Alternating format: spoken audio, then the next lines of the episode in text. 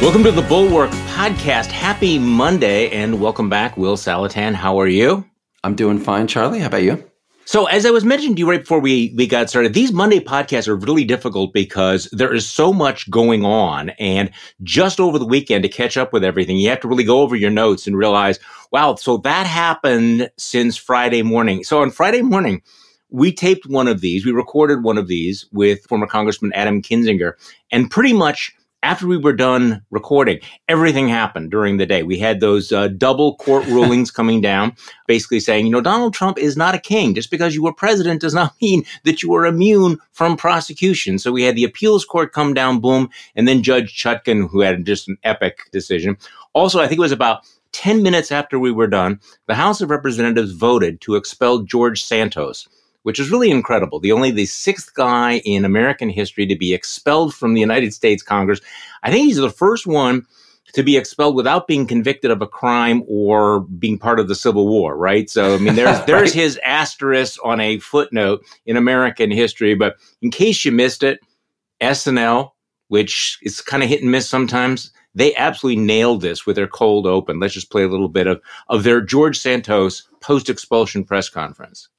Okay, enough.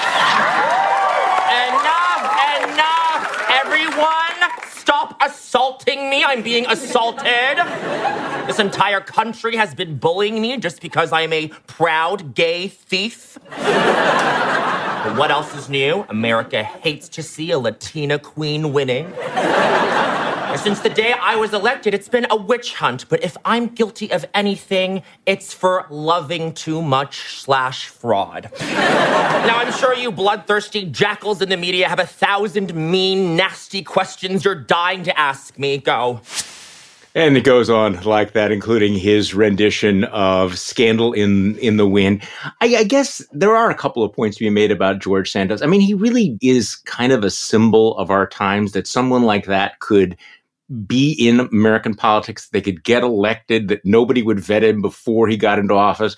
And this flamboyantly corrupt individual turned out to be too embarrassing, even for a Republican Party that's about to renominate Donald Trump, which is saying a hell of a lot, isn't it?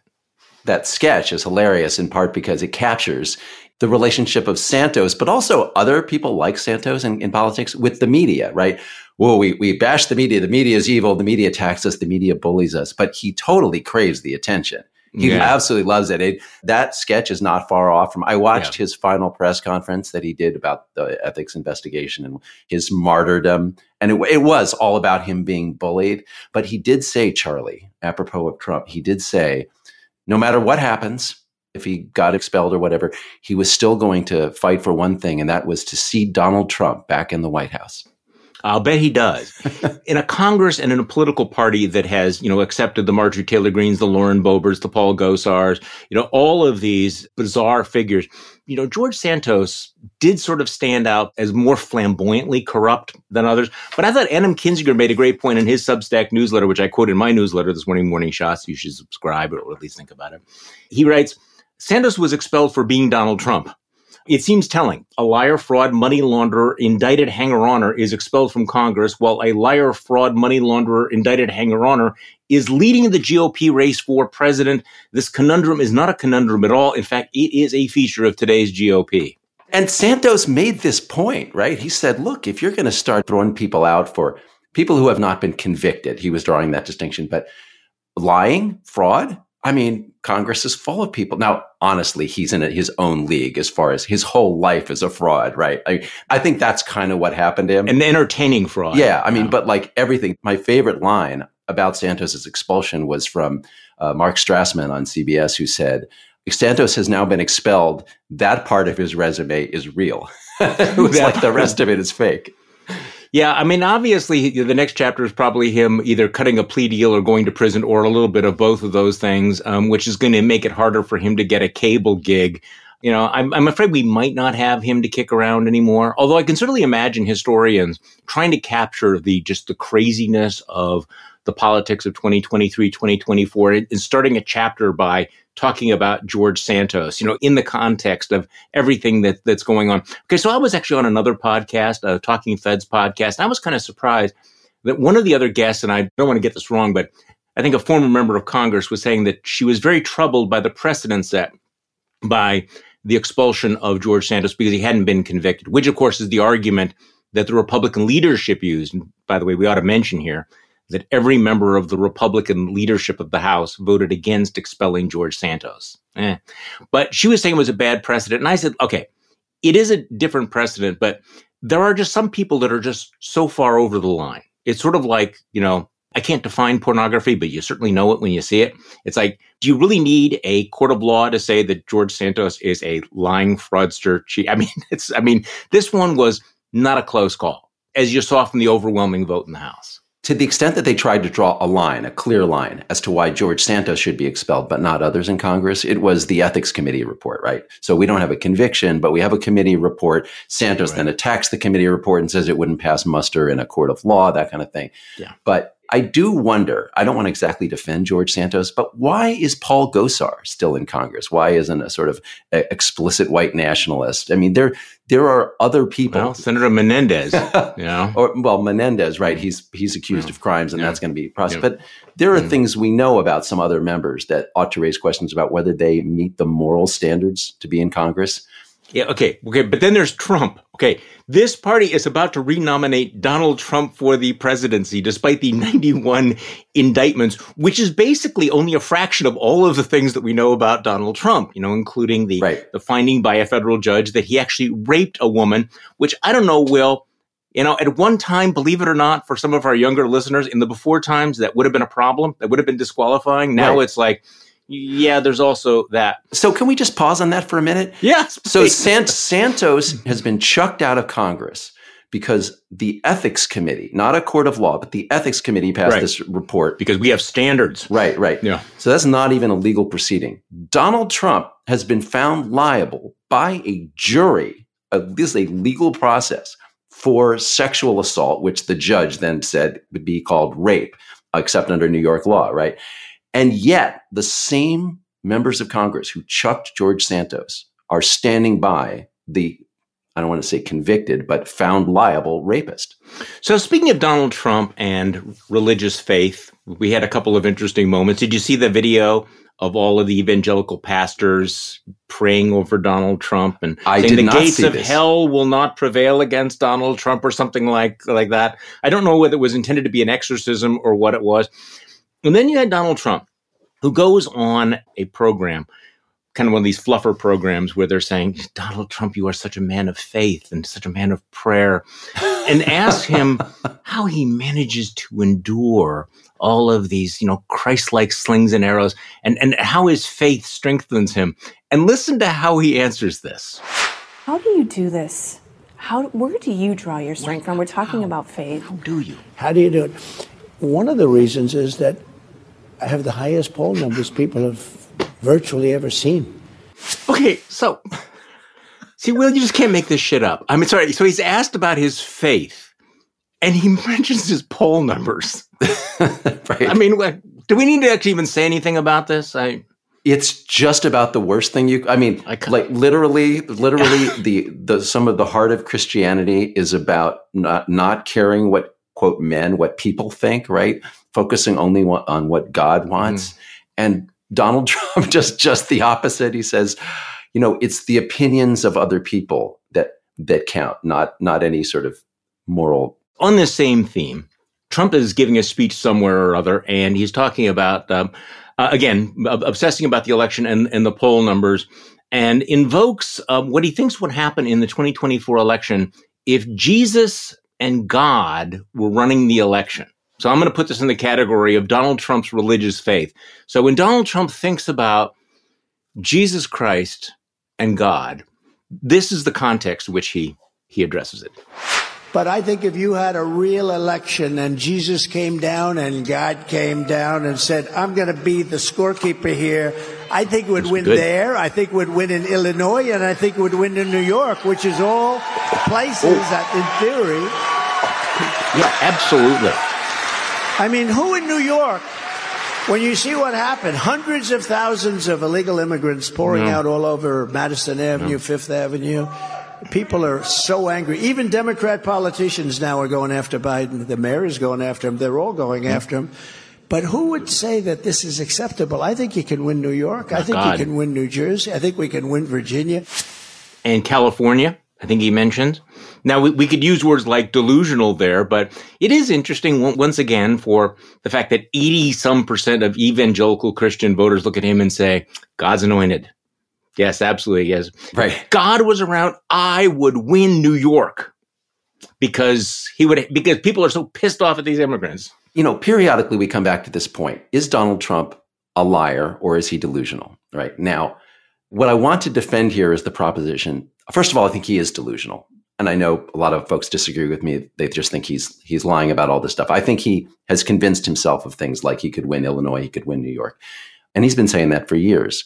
But the reason why I think it is worse that he is delusional is going back to what we discussed before, the rape case there's a certain kind of date rapist who thinks, what woman wouldn't want me? And then no signal that a woman sends on a date or a woman sends not on a date, just like get away from me. He just won't accept it. Of course you want me. And then he forces himself on her. This is my model for how Donald Trump thinks about the United States.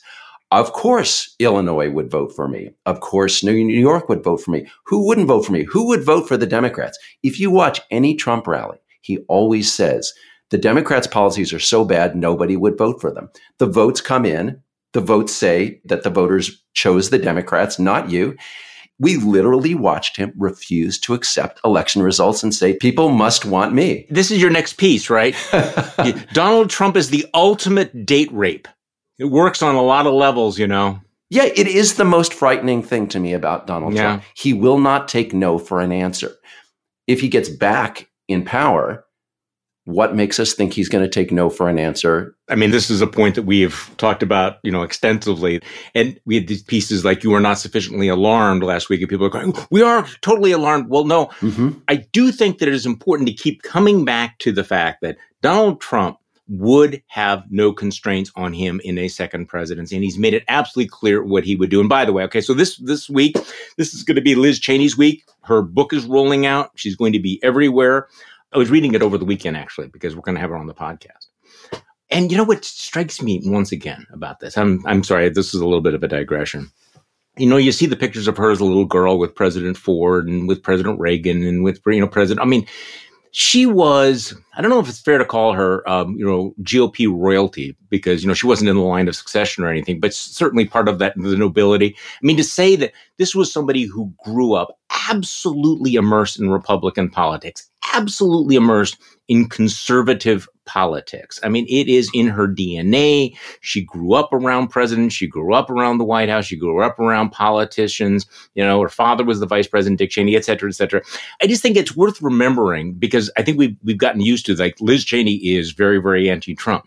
The fact that these warnings are coming from Liz Cheney and Dick Cheney is still remarkable. And it, it's a sign of how quickly we normalize things that the fact that this was the number three Republican in Congress. I'm sorry to dwell on this for a moment, but let's listen to uh, Liz Cheney and how far she's willing to go in sounding the alarm of what might be coming down the road. This is Liz Cheney over the weekend. You know, we're facing a situation with respect to the 2024 election uh, where it's an existential crisis, uh, and we have to ensure crisis. that we don't have a situation where an election that might be thrown into the House of Representatives um, oh, is overseen by a Republican majority. So you would prefer a Democratic majority? Uh, I believe very strongly in those principles and ideals that have defined the Republican Party. But the Republican Party of today has made a choice, and they haven't chosen the Constitution. And so I do think it's, uh, it presents a threat if the Republicans are in the majority in January 2025.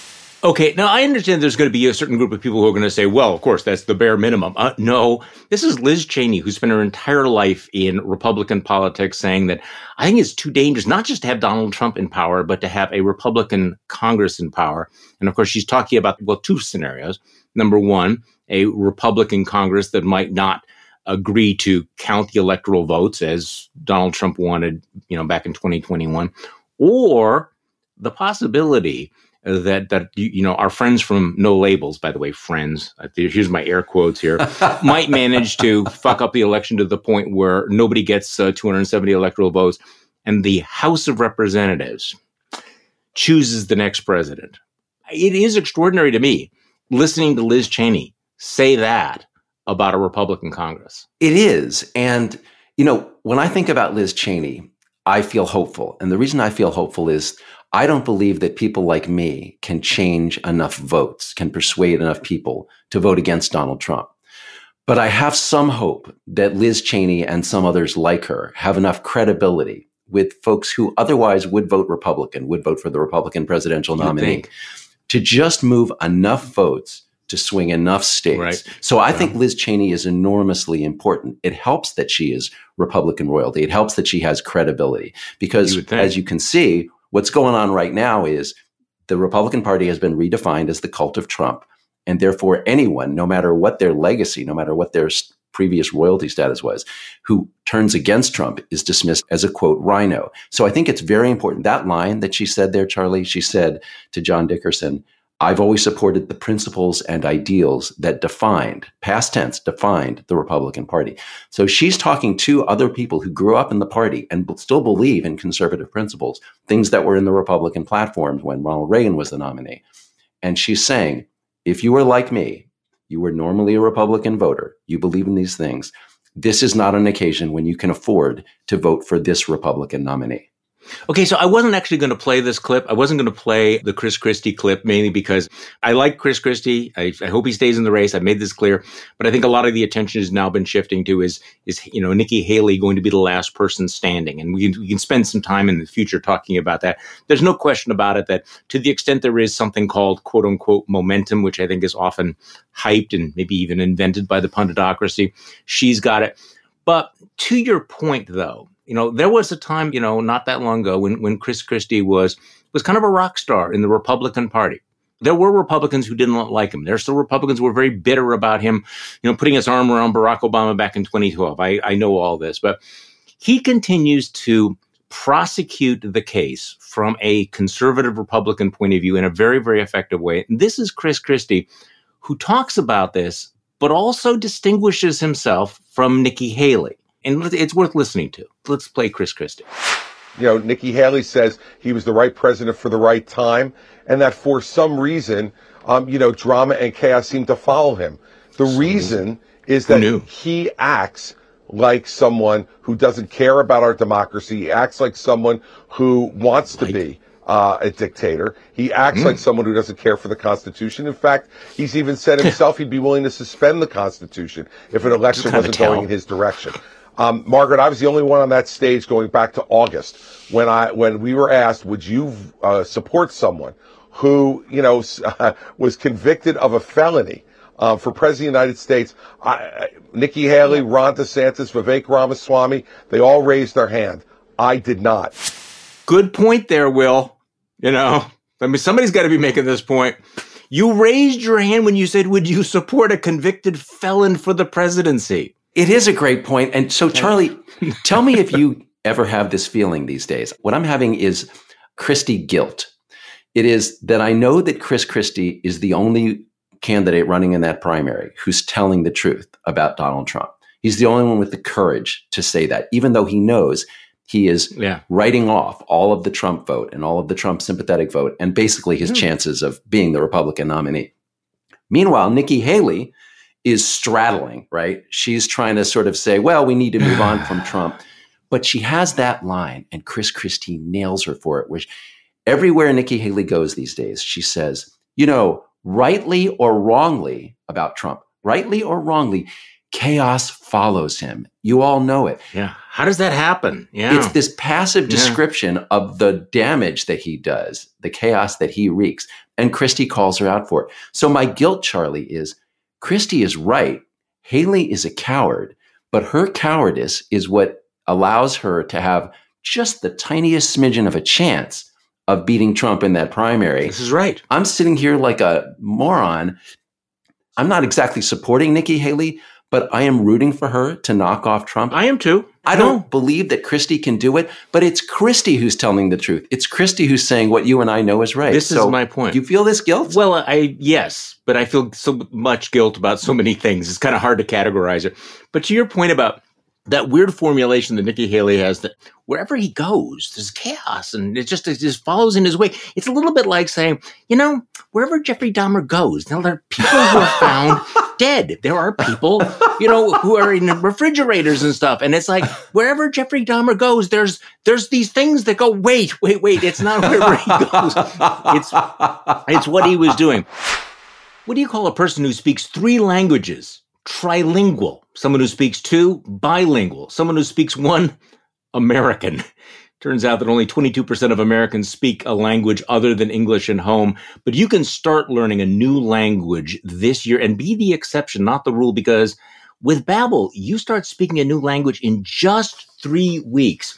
Why Babbel? Because it works. Instead of paying hundreds of dollars for a private tutor or fooling yourself with language apps that are a little more than games, Babbel's quick 10-minute lessons are designed by more than 150 language experts to help you start speaking a new language in as little as 3 weeks. Babbel is designed by real people for real conversations. All of Babbel's tips and tools for learning a new language are approachable, accessible, rooted in real-life situations and delivered with conversation-based teaching. I have to say that uh, Babbel's courses are incredibly convenient and they really help me with real life conversation skills. I mean, it's so easy to pick up on how to order food, ask for directions, speak to merchants without having to consult language apps while on vacation. And as some of you know, I actually have been spending the last few months with my French grandson. And as somebody who is a little shaky in the French, Babbel has been an absolute lifesaver. Studies from Yale, Michigan State University, and others continue to prove that Babbel is better. For instance, one study found that using Babbel for 15 hours is equivalent to a full semester at college. With over 10 million subscriptions sold, Babbel is real language learning for real conversations. Now here's a special limited time deal for our listeners to get you started right now. Get 55% off your Babbel subscription, but only for our listeners at babbel.com slash bulwark. Get 55% off at babbel.com slash bulwark, spelled B-A-B-B-E-L dot com slash bulwark. Rules and restrictions may apply. So over the weekend, your favorite guy, and by the way, people who have not yet read your book, article slash or listen to the podcast about Lindsey Graham need to do that. Two very interesting things that Lindsey Graham said. And I say this as somebody that is like, okay, we know exactly what Lindsey Graham's going to say in any given circumstance. We have two cuts here, one on Ukraine, but also since we're on Liz Cheney, we've been talking about Liz Cheney. He's asked about Liz Cheney and her book coming out and her, you know, warning about the existential threat that that Lindsey Graham's BFF, Donald Trump, poses to the country. And this is what Lindsey Graham said about Liz Cheney. I think Liz's hatred of Trump is real. I understand why people don't like what he does and says at times, but in terms of actions and results, he was far better president for Biden. And if we have four more years of this, Liz Cheney, then we won't recognize America and the world will be truly on fire. And then he says basically Liz Cheney needs to get on board with Donald Trump because four more years of Joe Biden and the world will literally be on fire. Right. Wow. I mean, he's so far down the rabbit hole. Can you can you even see where he is now? Sure, sure. It's this is something I talked about in the in the article about Graham, and it's but it's true of lots of others. You hear these days so many Republican politicians saying Joe Biden is a mortal threat to the world, to the United States, the world. Yeah. Everything is on. Now, say what you will about Joe Biden. Things are at least okay. Like inflation is too high, the border's a mess, but it's not like yeah. we're in a you know a world historical crisis. But these Republicans need to believe this, and they need to persuade their voters that things are so psychological yeah, need. You have right, to. Right. Joe yeah. Biden has to be the devil because Donald Trump is the next closest thing to the devil. And so you've got to make the alternative. This is really an important point. So as Donald Trump becomes more and more awful, the psychological pressure to make Biden an existential threat rises, right? Because you go, yeah, Donald Trump is all these things. He's going to destroy the Constitution and all the, all this other stuff. But now I must believe that Biden will be worse.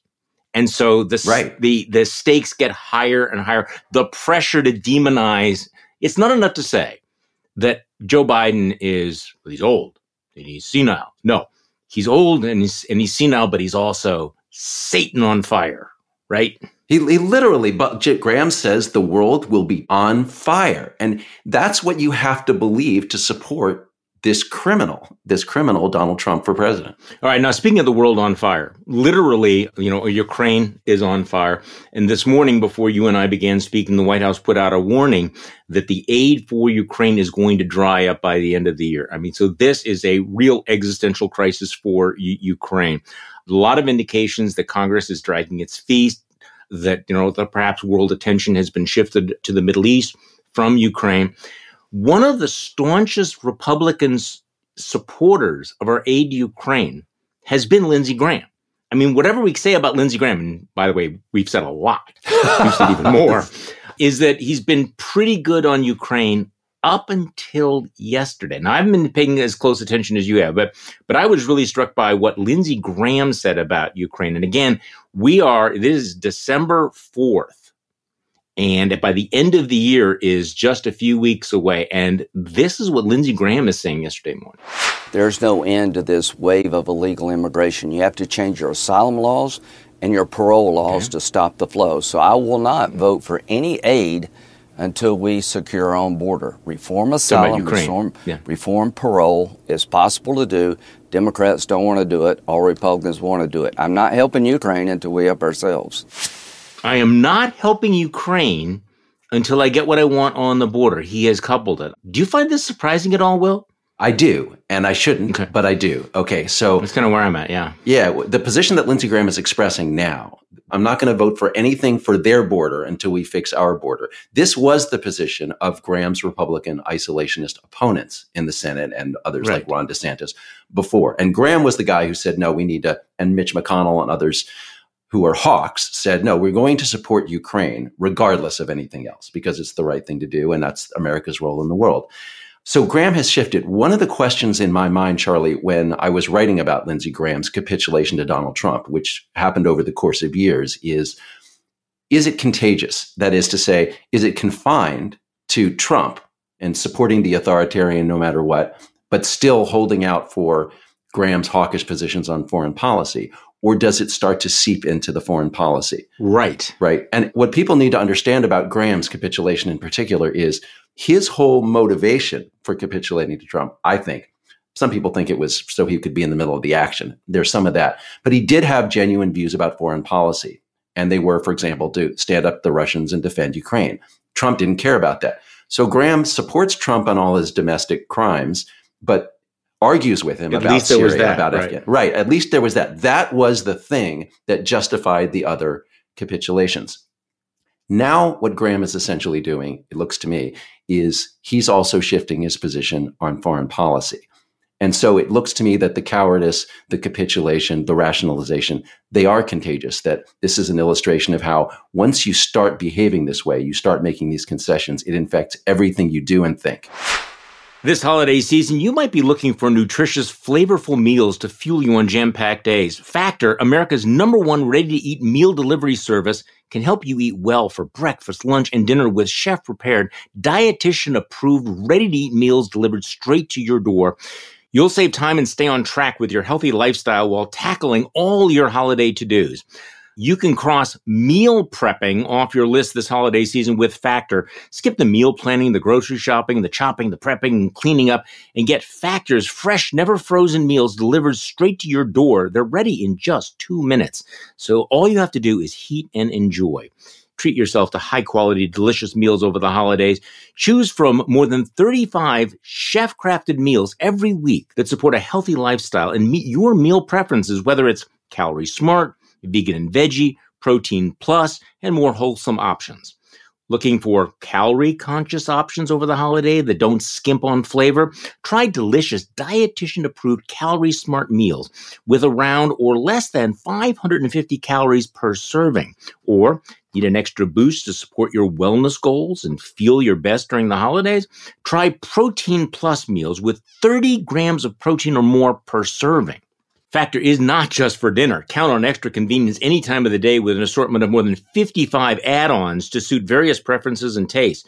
Choose from quick breakfast items, lunch to go, grab and go snacks, and ready to drink cold pressed juices, shakes, and smoothies. This December, get Factor and enjoy eating well without the hassle. Simply choose your meals and enjoy fresh, flavor packed meals delivered right to your door, ready in just two minutes. No prep, no mess. Head to factormeals.com slash the bulwark 50 and use code the bulwark 50 to get 50% off. That's code the bulwark 50 at factormeals.com slash the bulwark 50 to get 50% off. Okay, so let's talk about Israel, Hamas and some of the things over the weekend. I uh, have a big chunk of my newsletter devoted to the whole question of rape is rape and the uh, very, very slow walking that the UN Women's Organization has taken in condemning Hamas's use of rape and sexual assault as a weapon. I mean, this has now been, I think, thoroughly, thoroughly documented. It's really grisly, gruesome stuff. And you've had a lot of you know, people saying to feminist organizations around the world, why are you not speaking up about this? Why are you engaging in whataboutism? I have an excerpt from from a really wonderful piece that's in Slate magazine, your former publication Slate, by by a group of uh, progressive women who are saying, you know, calling on, you know, their their fellow women's advocates, you need to speak up about what happened to these Jewish women. That this was a distinctive thing. Piece in the Guardian making the same point. There's been a lot of frustration about the UN's playing around word salads about all of this.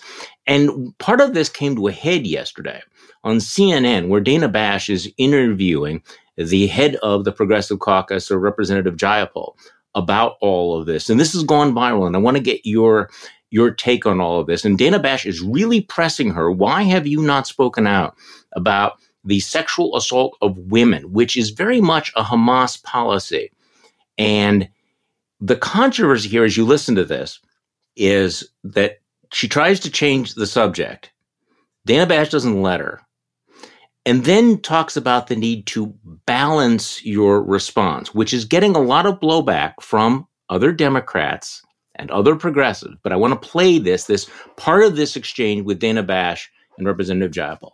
Morally, I think we cannot say that one war crime deserves another. That is not what international humanitarian with, with, law says. Okay, with, with, respect, I was just asking about the the women, and you turned it back to mm. Israel.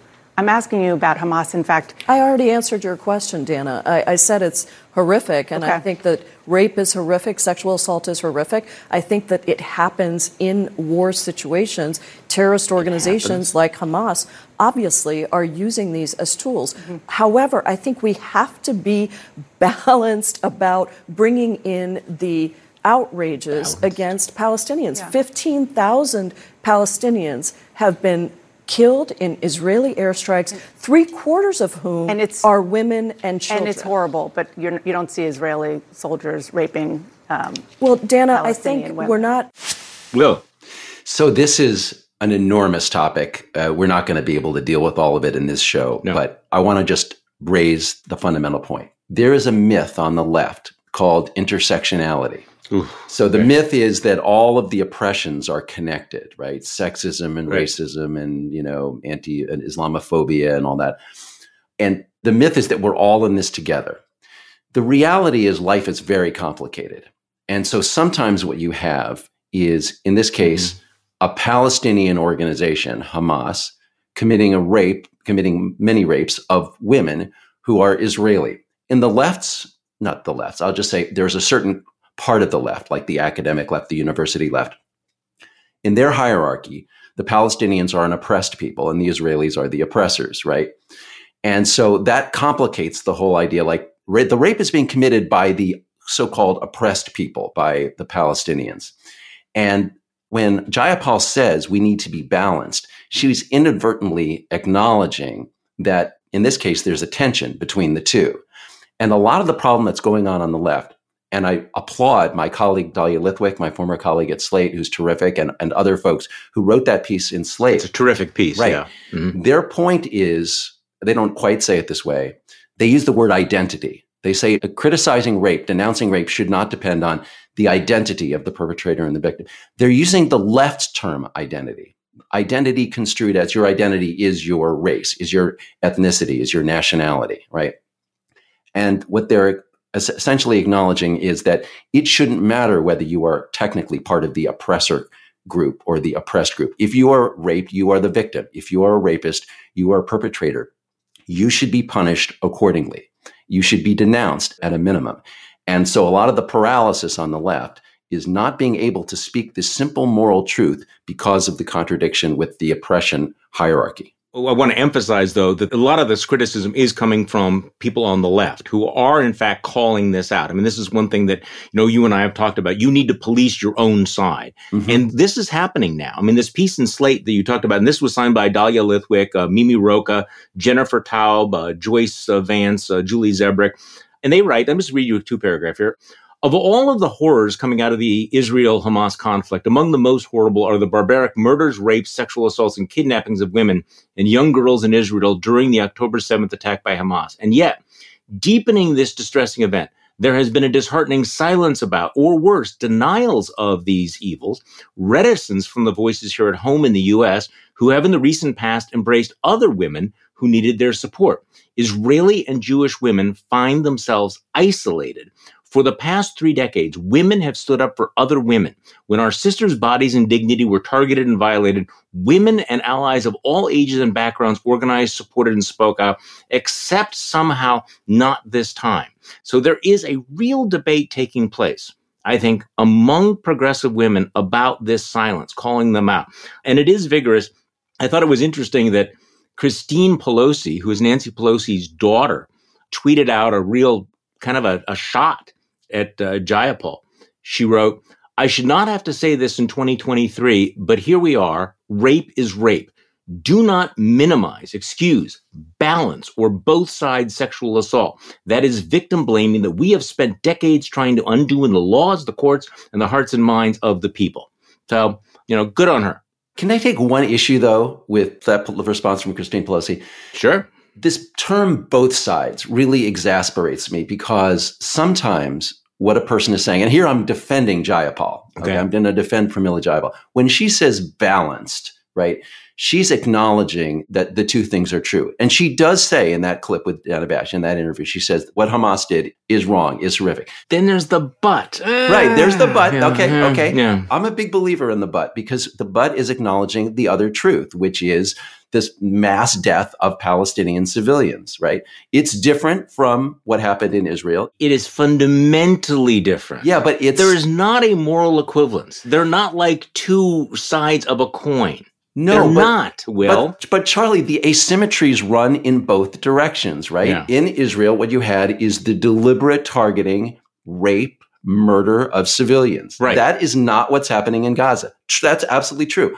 At the same time, it is true that the number of casualties in Gaza is massively greater than the number of casualties that happened in Israel, of a different kind, but enormous. And we're seeing the images of all of these women and children in Gaza who are like getting hit by these shells, these very large bombs being dropped. No matter how well Israel tries to target, this happens. There's a category difference. I here. don't begrudge Pramila Jayapal acknowledging the moral fact that it is terrible that all these children are getting maimed and killed. Yes, but her failure to denounce the Hamas sexual assault and targeting of women and girls, saying this happens in war. No, she said it. But okay, but that's bullshit. This is the passive voice there. It doesn't just happen in war any more than just chaos just, you know, happens to be around Donald Trump. Hamas made the abuse of women as a matter of policy. And I think it is legitimate to call out the Me Too movement and said, okay, you have been calling out the targeting and the degradation of women. And yet there is a reluctance to do it or to put it in some large, yes, bad things happen to a lot of people during bad times. No. And I think that that's why people are focusing on all this. The UN Women's Group was not able to condemn the Hamas sexual assault of women and, and rape for 57 days. Why was that, Will? Why were they unwilling to do that? Well, because a lot of bad things are happening because bombs are also falling. So therefore, the fact that you are raping and, and shooting women in the head and things like that and breaking, that, come on. Why did it take them 57 days? I, look, I have a lot of issues with the UN, with various UN organizations, yeah. but they are certainly in the grip of this sort of uh, oppressor, you know, hierarchy mentality that probably inhibits a lot of NGOs from speaking out when they should.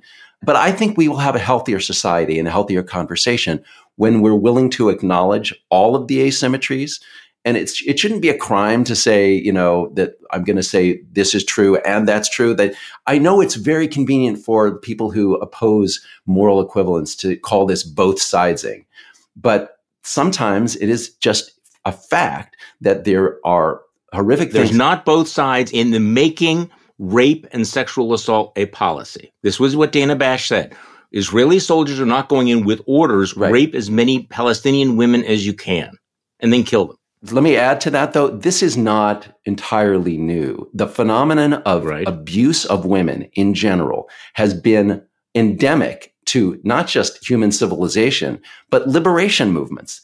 All over the world, there are these movements to sort of liberate this and that oppressed mm-hmm. people, in which the movement itself, the men are abusing the women. That this just happens all the time. And it doesn't just happen. Why are you using no, the passive no, voice? We talked it's, about this it's before. just a reality that people do.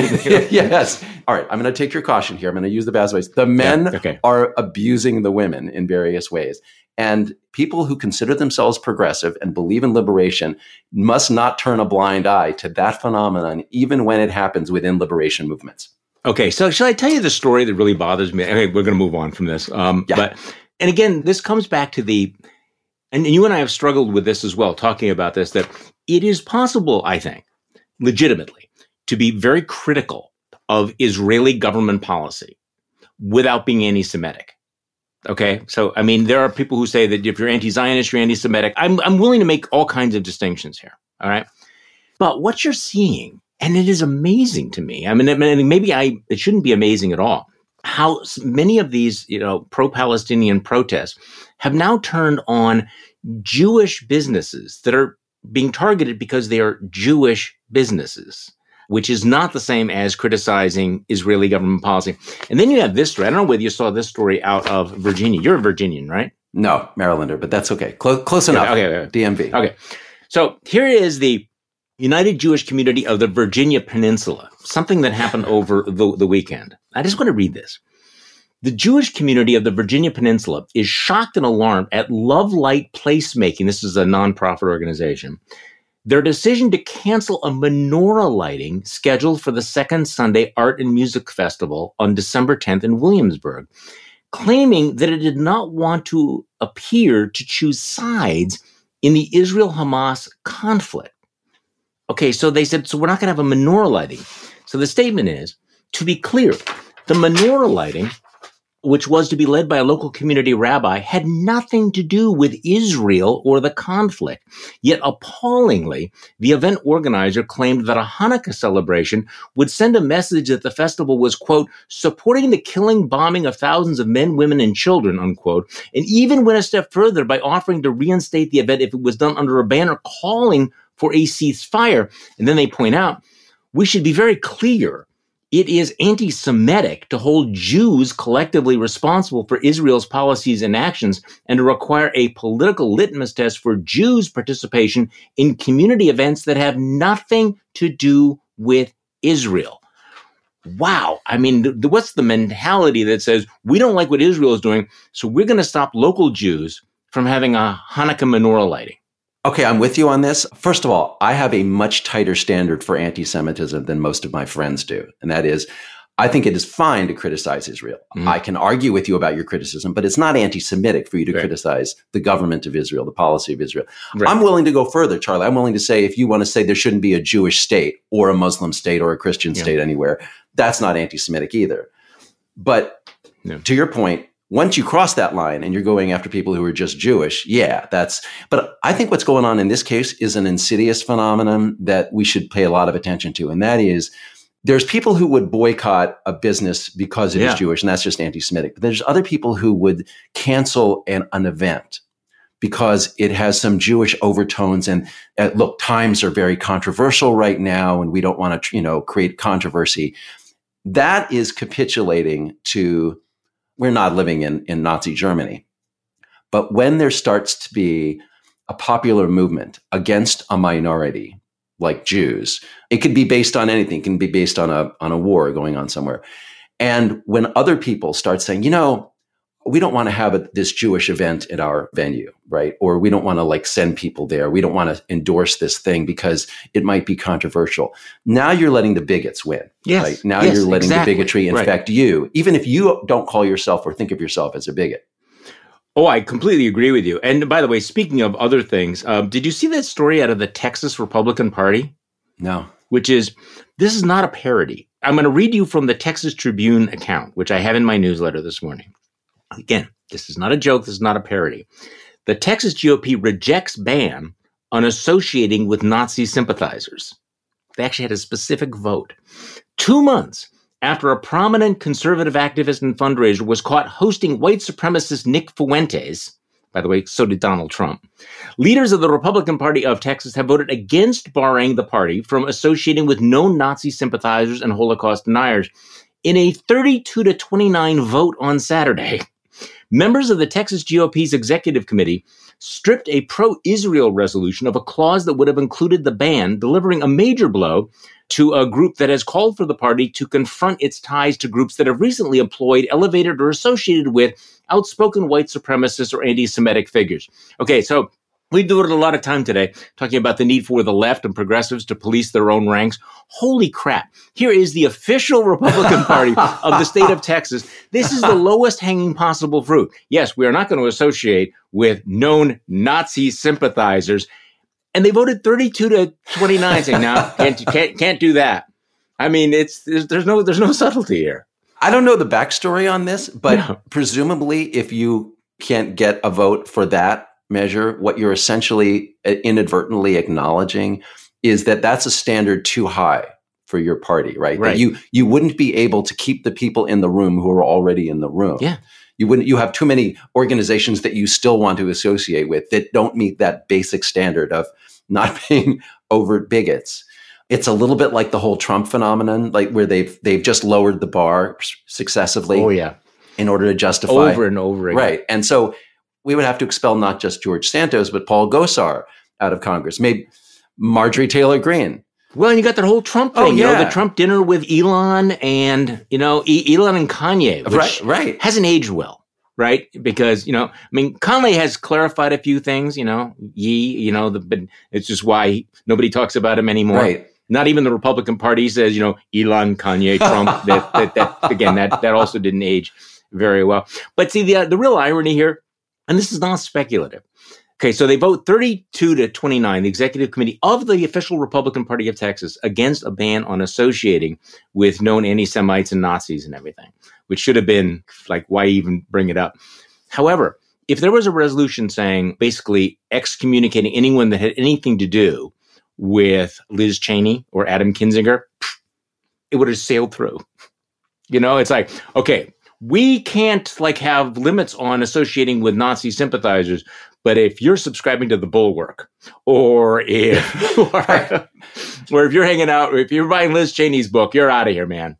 Right. And this takes us right back to the beginning because what's essentially happened is that Trump is for these people the new Jesus, right? This is hmm. Trump is the deity at the center of their religion. You you may not turn against Donald Trump, but Jesus God, anything in the Bible, anything about, you know, treating others the way you would want to be treated, uh, about loving the stranger, all that stuff we're just chucking out the window. In fact, we, you know, we would never apply that as a moral standard for who can be in the Republican Party, right? Overt bigotry is fine. But our God, the orange God, he must never be betrayed. The golden calf. Okay, so is there anything we haven't covered today? Because I, I had a lot of anxiety about today's show that there was just too much stuff out there that I wasn't able to get to. We didn't get to Ron DeSantis dancing and weaving and the various other Republicans that are going on the Sunday shows saying that, right? Yeah, Trump, you know, may be anti-constitutional, anti-democratic, and overtly fascist, but uh, yeah, I'm I'm on board. I mean, this process of that we talked about earlier has really accelerated. I know that we could have doubled the length of the show talking about all that. Right. Uh, let me pick on one guy. The One guy. Yeah. Please. James Lankford. Because we've been on this theme of religion and faith. James Lankford is the uh, Republican senator mm-hmm. from Oklahoma. Been on this podcast. And he presents yeah. himself as a very sincere Christian. Other people say that he is that. He runs, I think, the Senate prayer group with Chris Coons. So he's supposed to be sincere and he's supposed to be religious. He goes on George Stephanopoulos this weekend, and Stephanopoulos – does his question. I love Stephanopoulos for this. Anybody who comes on, he asks them this question. The question is, would you support Donald Trump for president if he's your party's nominee? But before he says this, Stephanopoulos reads off the litany of, of stuff that Trump is repeating lies about the election. He's called the people convicted in the January 6th insurrection hostages. He faces 91 felony counts. He said that the former chair of the Joint Chiefs of Staff, Mark Milley, should be executed, hmm. Hmm. advocated terminating the Constitution, all that stuff. He reads this preamble and then says to Lankford, given all that, if Trump is your nominee, would you support him? And James Lankford, Mr. Christian, says in response, yes, he would. He says, that is not a hard choice. Oh, that's not a hard choice. See, I could understand saying that's a really hard choice, but but it's like no, we have gone so far down this that we're just like, yeah. No. But we're going to see many other Lankfords. Let's let's assume Trump gets nominated, as is extremely likely all of these self-styled moral conservatives they are going to do exactly mm. what Lankford did. They're going to oh, say, yeah. I disagree with Biden on the border, on inflation, yeah. on a couple other things. And so I'm going to vote for the guy who literally called for suspending the Constitution. This is an authoritarian party. It's not just Donald Trump who has to be kept out of the White House. Lankford and all of these other Republicans, to the extent possible, need to be. I mean, Lankford's not going to lose because he's in Oklahoma, but any Republican who supports Donald Trump for president needs to be voted out of office. This is a basic moral requirement for being a citizen of this country today. You may be conservative. I disagree with the Democratic Party on a lot of issues, but we cannot afford to have this authoritarian party in power again. Well, it's an indication of what they're willing to swallow and what they would be willing to swallow in a second Trump presidency. Anyone who is thinking that a Republican United States Senate would serve as a guardrail or a limiting, you know, a, you know, the grown-ups in the room when Trump was trying to undermine all these things. I think this story that if James Lankford thinks this is an easy decision, you think James Lankford is going to vote against Trump's nominee to be attorney general or, you know, the next FBI director? Do you think he's going to stand up against him? So that quote of Lankford, when I first heard that, I thought, okay, this is still shocking, but it's no longer surprising. It's shocking that a guy like that would go along with it, but it's no longer surprising because we've gone through this for the last seven years. And you're, you're exactly right that you're going to see a lot more of this. And so you can still be shocked at the moral and political surrender that goes on here, but don't be surprised because this is the Republican Party, which has thoroughly internalized all of this. And in going forward, and again, to your point about the election, I think this is what Liz Cheney's also getting at. These folks, if they've gone this far and they've swallowed this much, if you think that they are going to stand and defend the Constitution when Trump is actually back in the presidency, you've been smoking something because it is just not going to happen. Well said. Well said, Charlie. On that happy note, happy Monday again, Will. I appreciate it every single week. And thank you all for listening to today's Bulwark podcast. I'm Charlie Sykes. We will be back tomorrow and we'll do this all over again. The Bulwark podcast is produced by Katie Cooper and engineered and edited by Jason Brown.